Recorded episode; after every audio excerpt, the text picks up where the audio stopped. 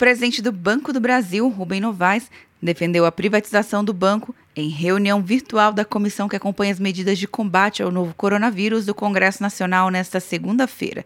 Segundo ele, desde março houve um aumento da demanda por crédito. Quando foi declarada a pandemia, foram mais de 136 bilhões de reais em crédito para dar suporte à economia. Para a senadora Cátia Abreu, os empréstimos realizados por bancos privados seriam até três vezes maiores. Por que, que os bancos privados estão emprestando mais do que o público. E o contrário é que deveria ser verdadeiro. Pelo menos sempre foi assim. Para justificar a existência de banco público, é exatamente ele ser mais ousado do que o privado. Segundo o presidente do Banco do Brasil, o aumento da demanda por crédito foi brutal e o setor público tem trabalhado perto do limite. É impossível atender toda essa demanda. Não há programa de governo que vá resolver isso. Enquanto a economia não puder voltar a funcionar e os empresários tiverem condições de lutar por sua sobrevivência, por meios próprios, nós vamos ter essa sensação de insuficiência de socorro. A senadora Elisiane Gama teme que a privatização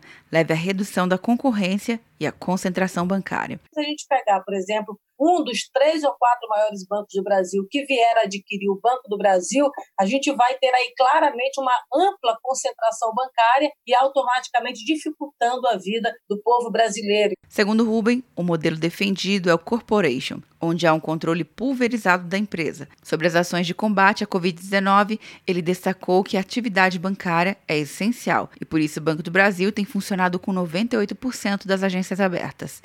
Quer um ano sem mensalidade para passar direto em pedágios e estacionamentos? Peça Veloy agora e dê tchau pras filas. Você ativa a tag, adiciona veículos, controla tudo pelo aplicativo e não paga mensalidade por um ano. É por tempo limitado. Não perca. Veloy. Piscou, passou. De Brasília, Luciana Castro.